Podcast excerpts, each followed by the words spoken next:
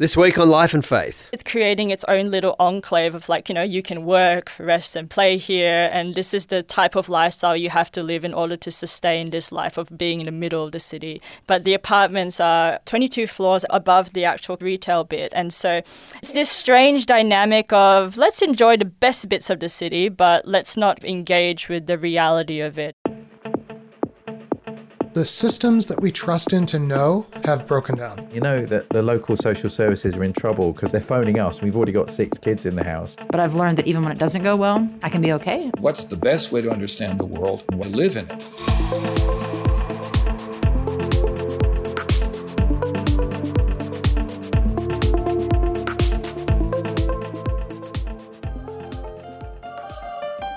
Welcome to Life and Faith from C P X. I'm Simon Smart. And I'm Justine Toye. We're riffing slightly on Grand Designs on Life and Faith this week. And today we're talking about buildings and the spaces we live in and how they express our ideals and aspirations. We'll also be touching on our connection, sometimes spiritual, sometimes profound, with architecture and the built environment. I'm looking forward to this, Justine. Yeah, me too. Are there any particular places that you feel a strong connection to? Well, I have to admit, I can relate somewhat to the, uh, you know, being a big sports fan, to the idea of the sacred turf of, you know, Wembley Stadium, really? Or the S C G or the M C G. Yeah, I, I can, but I know that's probably not what you're thinking of today. Hmm. Okay, so anything else then? Yes, I, I love the thought of the attachment we have to places. It could be your home, perhaps the home you grew up in, and the memories and all the things and the emotion that's attached to those places. It seems that the space itself, there's something significant about that. I do I believe in something powerful and profound going on for us when we remember those things. They're important to us. Yeah, definitely. I remember a friend of ours, their beloved family home um, was sold once the elderly mother passed away. And I remember at a family gathering, I asked uh, the guy, you know, how do you feel about your home? It's no longer your home, but you've lived so much of your life there. And he said that sometimes he drives there and sits outside. Can you imagine? In his car. Mm.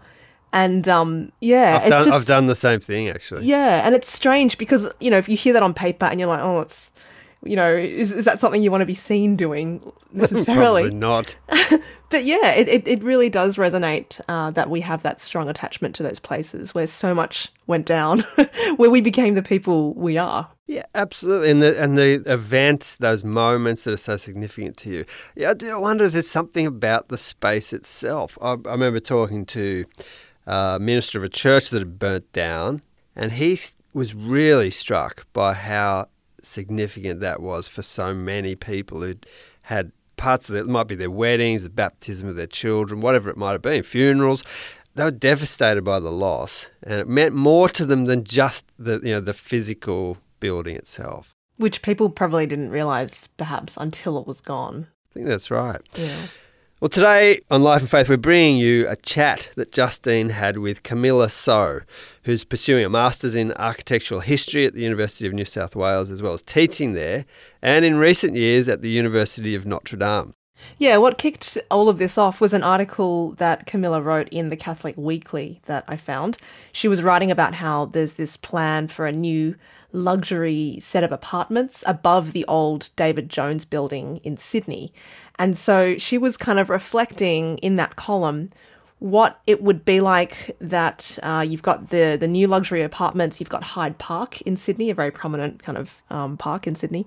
And then on the other side of that, you've got St Mary's Cathedral. And she was almost reflecting on what kind of conversation these two structures might have with each other in terms of what they project, the values mm-hmm. they project, and their aspirations as well. Mm, but I fascinating have, sort of dynamic there. Yeah, no, totally. Uh, but I have to apologise in advance. This is a very Sydney-centric episode. Uh, we're going to be hearing about Sydney Opera House, Sculptures by the Sea, Vivid Festival, so these sorts of events in the Sydney calendar. And I will say that the episode does slightly rely on familiarity with Sydney City, places like Market Street, Martin Place, Hyde Park. But having said all that, I have to say that Camilla is actually from Perth, and she's the one who brings up all these places. So you can get away um, with it. Wait, yeah, I hope you can accept my disclaimer. I started our chat by asking her if there was a building or public space that she feels a connection to. I really like the General Post Office on Martin Place in Sydney. I just find that it's such a beautiful and grand building, and there's this sense of the arcades and how they invite the people to kind of, you know, linger and to be in that public space. And I think it's also very historically significant because the General Post Office was actually the building that created Martin Place and created that civic space in Sydney. So it has that beautiful grand feel, like, you know, it has that kind of old world quality about it. And, you know, just even going inside, there's this kind of sense of theatricality and um, yeah, just that kind of liveliness that I really love. So I think that's a building that I've always found really quite beautiful in Sydney. Can you expand more on what you just said about how the post office created Martin Place? Sure. So actually the government architect at the time, James Barnett, when he was creating the General Post Office, the road at the time was quite narrow and there were these old buildings around, and so James Barnett, having been trained in England, he really wanted to create this idea of civic space in Sydney, and there wasn't really anything like it at the time. So he actually proposed for, you know, these buildings to be knocked down in front of Martin Place.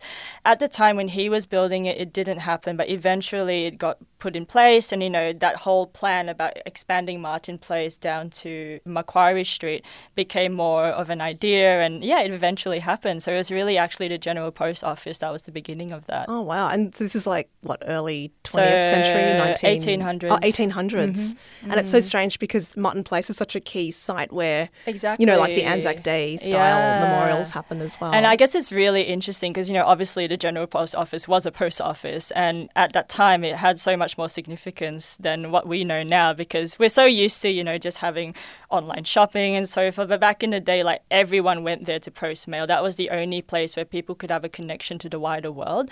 And so that's why it was imbued with such kind of civic significance and meaning. Like, even the arcades and so forth were created to invite people in, and, you know, the ornaments and things. And it was actually seen as this centre point where Sydney could connect to the world. And so it was actually, that's part of the reason why it was envisioned that, you know, Martin Place would evolve from this, because it was such a central part of Sydney life at the time. So, Camilla, if I was a student in one of your classes, yes, can you give me a working definition of civic life? What do we mean when we say these words?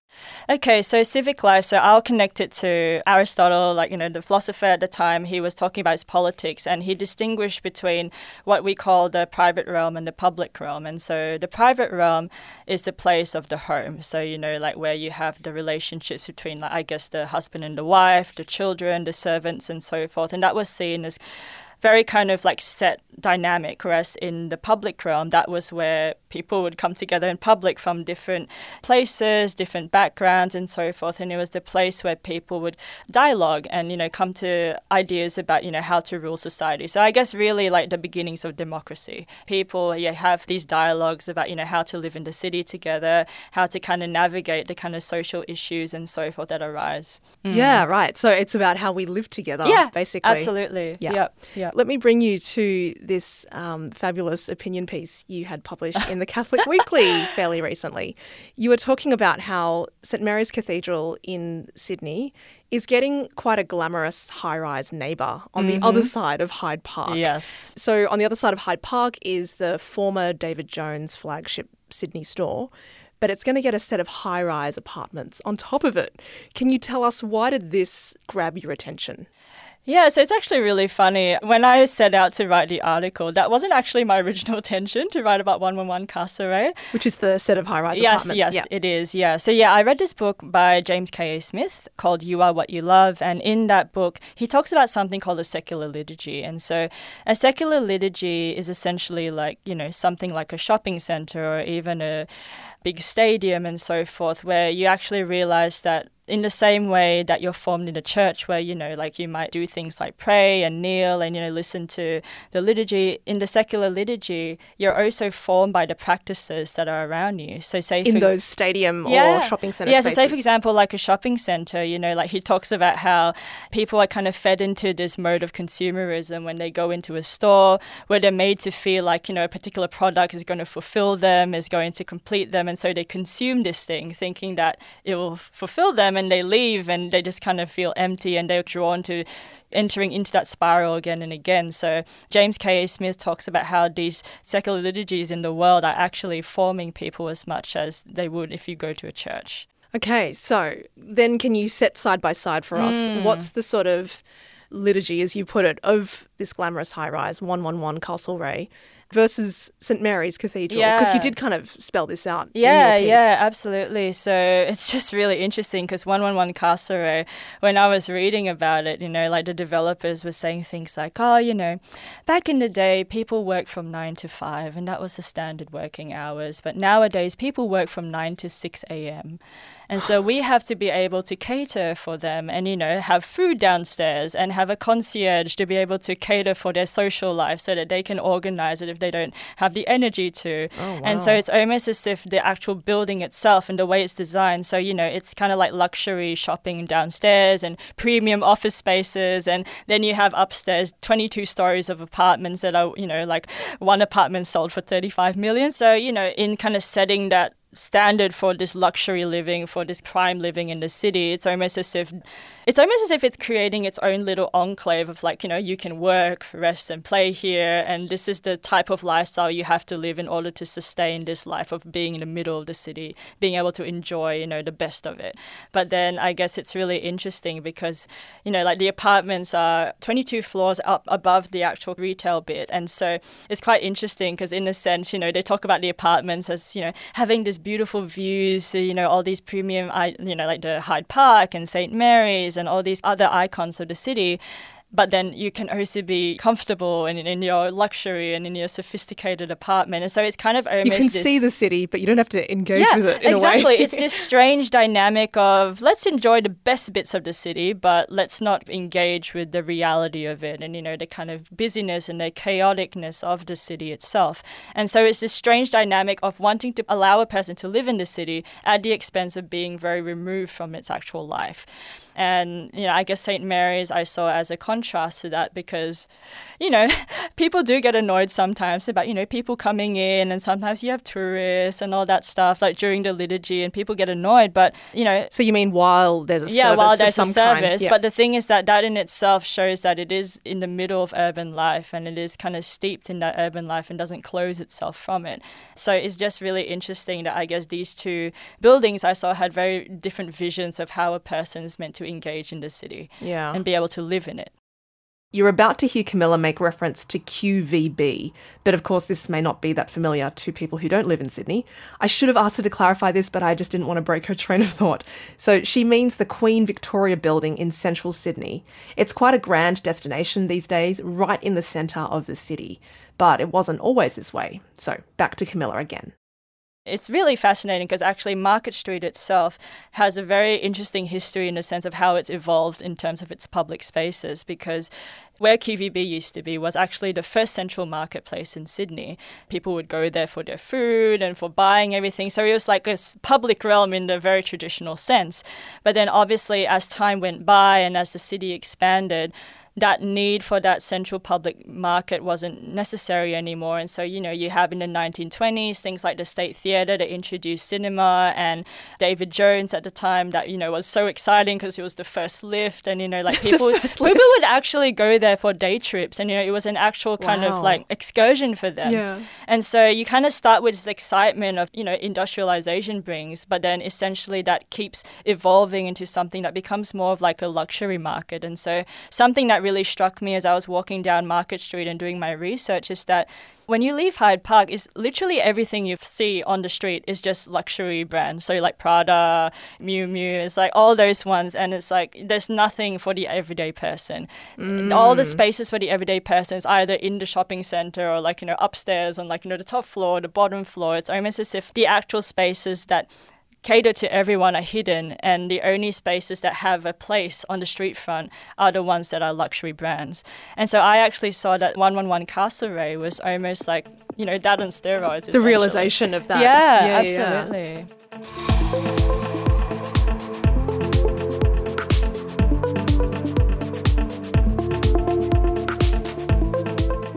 You're listening to Life and Faith from C P X. We're hearing Justine's chat with Camilla So about how buildings and public spaces tell a story about the city, what we value, who belongs, and what we aspire to. This is an extraordinary building that had a remarkable birth. The competition for the Sydney Opera House took place in the late nineteen fifties, and the building took fourteen years to construct.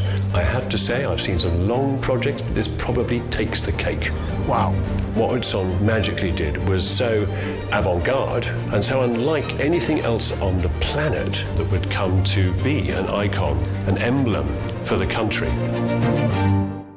That, of course, was Kevin MacLeod from Grand Designs. He visited the Opera House in twenty eighteen to see how its renovations were proceeding. Now, Camilla's research for her master's also concerns the Opera House. She aims to explore how the building expressed civic ideals of the time. But what does that mean?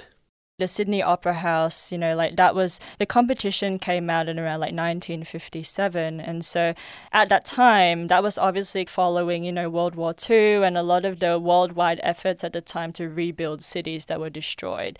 And obviously in rebuilding cities, you know, and having come from, you know, things like the Nazi regime and so forth, a lot of architects and artists at the time were really wanting to create things that would reflect more of, I guess, uh, more spaces that invited people people to be able to, you know, like express themselves, to be able to kind of have public demonstrations and so forth.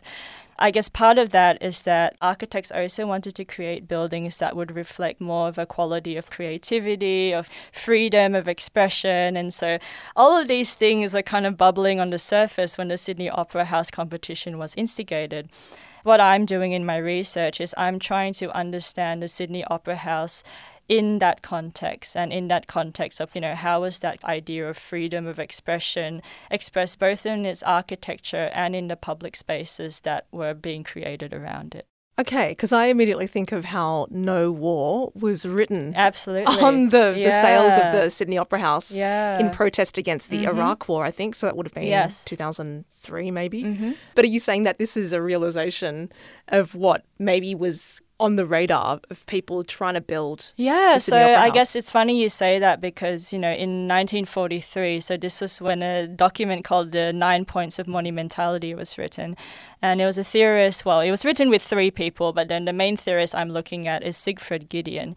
And he actually talks about this idea of buildings being built with this broad kind of and wide surfaces where projections could be made or murals could be put on by artists to be able to, you know, engage with the public, to be able to kind of reflect the spirit of the time. I remember reading that and being like, oh, this is written in like nineteen forty, but here I am in Sydney and, you know, back when I just moved here in two thousand seventeen, and I'm going, you know, this is being realized like seventy years after. And that's so fascinating. And I guess from my research, it doesn't seem like Utzon had, I mean, Jørn Utzon, so he was the person who designed the Sydney Opera House.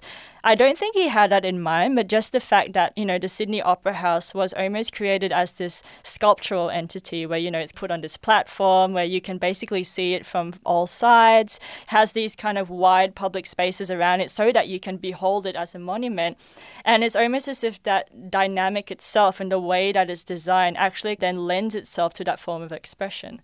So things like Vivid Festival, you know, mm. like it's very much like, you know, I couldn't imagine Vivid Festival without the Sydney Opera House. And the fact that you always see those pictures of the sails and the projections and so forth whenever Vivid Festival comes. And so it's so interesting that even with a festival like that, where it's working with very temporal means of projections and so forth, it still requires those permanent institutions, those permanent monuments to be able to make a statement, to be able to have a place in creating that public life, in creating that activity. And I think I'm right in saying that Vivid was initially like a, a midwinter sort of yeah. event. So it's yeah, yeah. like, you know, when the urge is to stay home and to Absolutely. Rug up, it's like, no, come to the city, yeah. experience it, yep. take a photo mm-hmm. of it, right? Mm-hmm.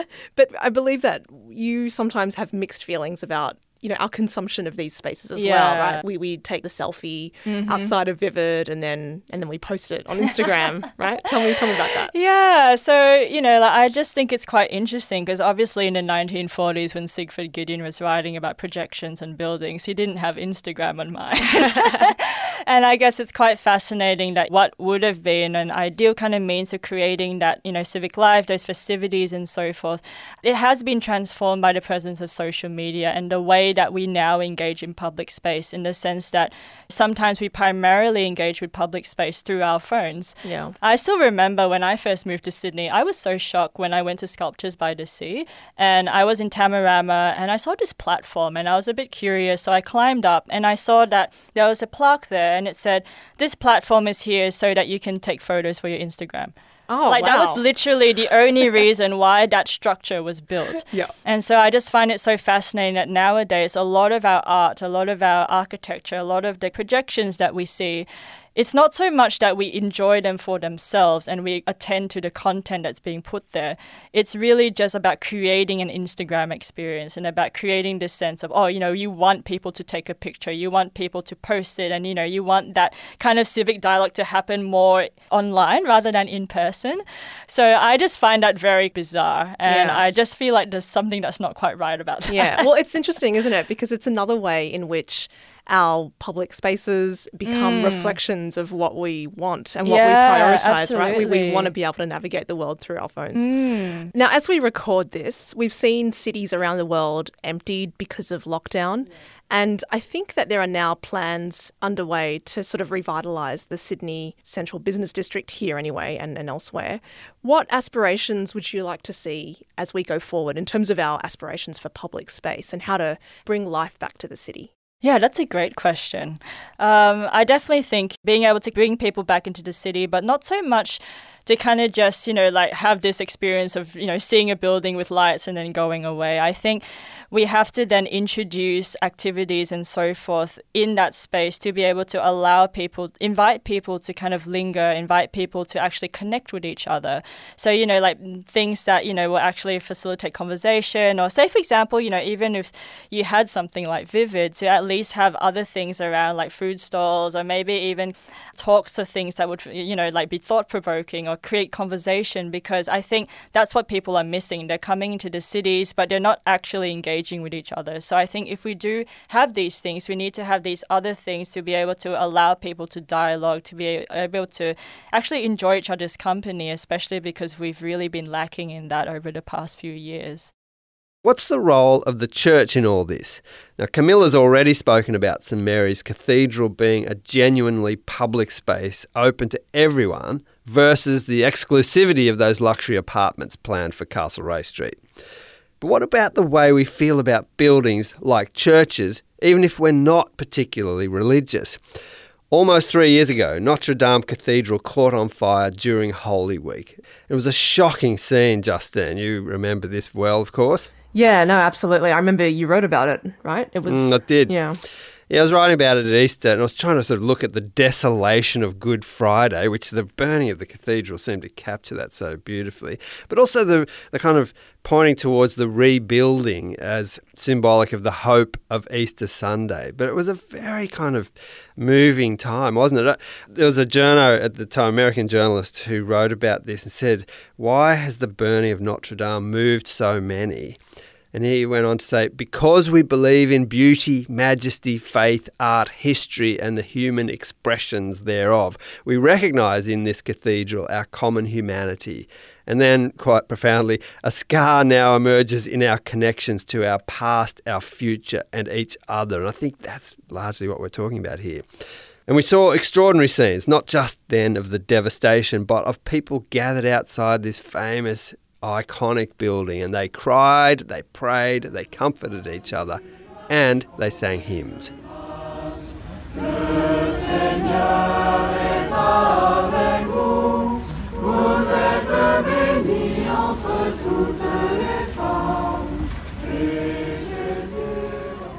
I think what was really fascinating that I found about the building of Notre Dame is that, you know, obviously, I was in Sydney at the time, and yet I knew so many people who were upset about it, even people who maybe hadn't been there before and so forth. So I just found, wow, you know, like, how is it that a building that's not even part of an everyday person's life can be so, I guess the loss of it can be so deeply felt and so deeply mourned? And I also think it's because, you know, like as human beings, we're not just, we don't just kind of walking around these abstract values and ideals and so forth. Like those things are represented in the things that we create. So, you know, things like art, things like architecture. And I think when that's destroyed, there's almost kind of like a fundamental shift where like we kind of feel, I mean, I, maybe I personally feel this kind of violation where it's like, oh, you know, like the physical fabric is now shifted. And like, you know, this thing that represented my values that is attached to like this thing that I'm a part of is suddenly gone. And, you know, like the representation of that and that presence of that. And so I think that's why, you know, like even though perhaps, you know, the faith is kind of waning in France, it's still very much a part of their culture, it's still very much a part of their history. And so to lose that monument is almost like losing a part of your identity. You mean as the city? Mm, mm, as a city and even as a person, you know, because you grow up again, you know, like being nourished like physically by these institutions and kind of knowing that, you know, if when you look at a church, you know, okay, that's part of maybe perhaps not part of my personal life, but part of the life of my ancestors, part mm. of the life that my parents grew up with. And so there's almost a part of your personal history that's destroyed when that yeah, goes wrapped away. Yeah, wrapped up in that. Well, I mean, mm. gosh, it's... Uh, was made in the twelfth century. Mm. So this is what's gone down in that time, just to give a glimpse. Crusades, yeah. the Renaissance, French Revolution, two world wars. Mm. So it's seen as the heart of the city. Absolutely. In some ways. And so there's yeah. a lot of culture, there's a lot of world history that is um, bundled up in that place. And it's pretty amazing as well that, you know, Notre Dame still remained as such a prominent monument, especially following the French Revolution and so forth. So the fact that oh, which was quite of, secular, you mean? Like yeah, trying to, yeah. yeah. And so the fact that it even persisted through that and has still, you know, like had its place in the civic realm, I think is very significant. Mm. So the fact that, you know, this thing had persisted and has now was destroyed, I think was that was a real shock to people, you know? Yeah. Mm. People often talk about how churches can offer space for contemplation. Yeah. Like people might, you know, whip out their phones and make notes or read or Instagram the beautiful, you know, features, mm. et cetera. But that's an interesting thought as well, right? Like in, in a city where we're otherwise assaulted by stimulation, yes. maybe the provision of a vast, empty, quiet space that might kind of help your thoughts lift to the ultimate. Maybe this is a particular kind of contribution that the church can make. What do well, you think about that? Well, it's funny you say that, Justine, because the renovations for Notre Dame right now, yeah. they're actually considering the projection of Bible verses in the church. Okay, so what do you think about that? I think that actually reflects the fact that as a society, we've lost our capacity for contemplation.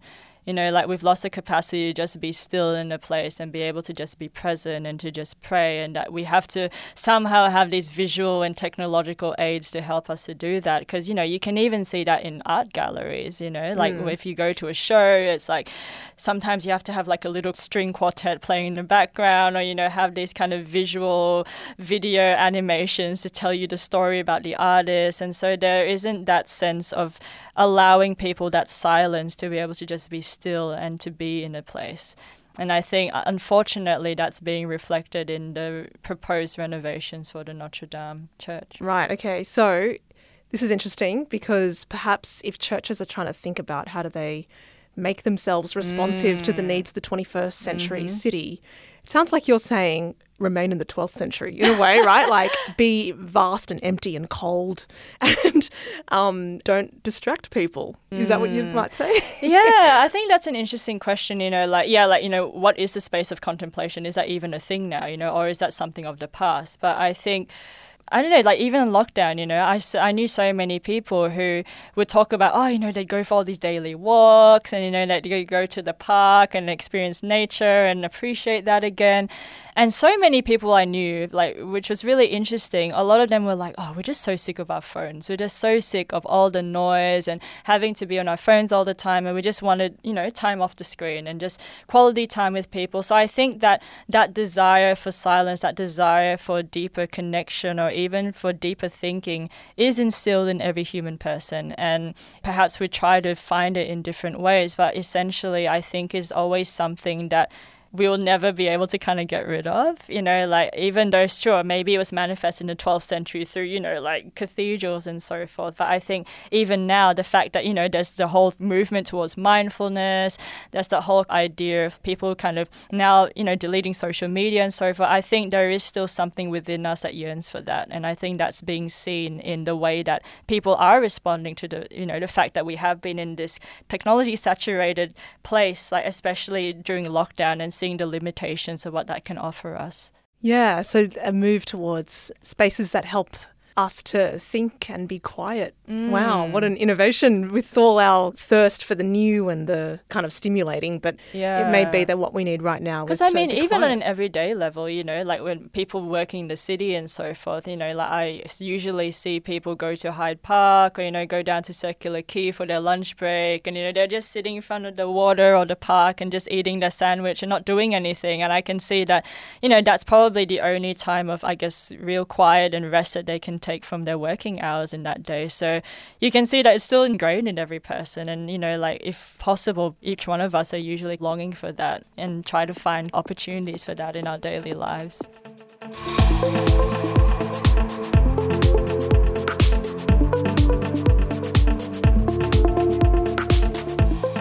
You've been listening to Life and Faith from C P X with me, Simon Smart, and Justine Toye. Yes, and thank you, Camilla, for coming into the C P X studio to record this interview. It was really exciting for me because this was my first in-person chat since lockdown, which is always far better than doing it over Zoom.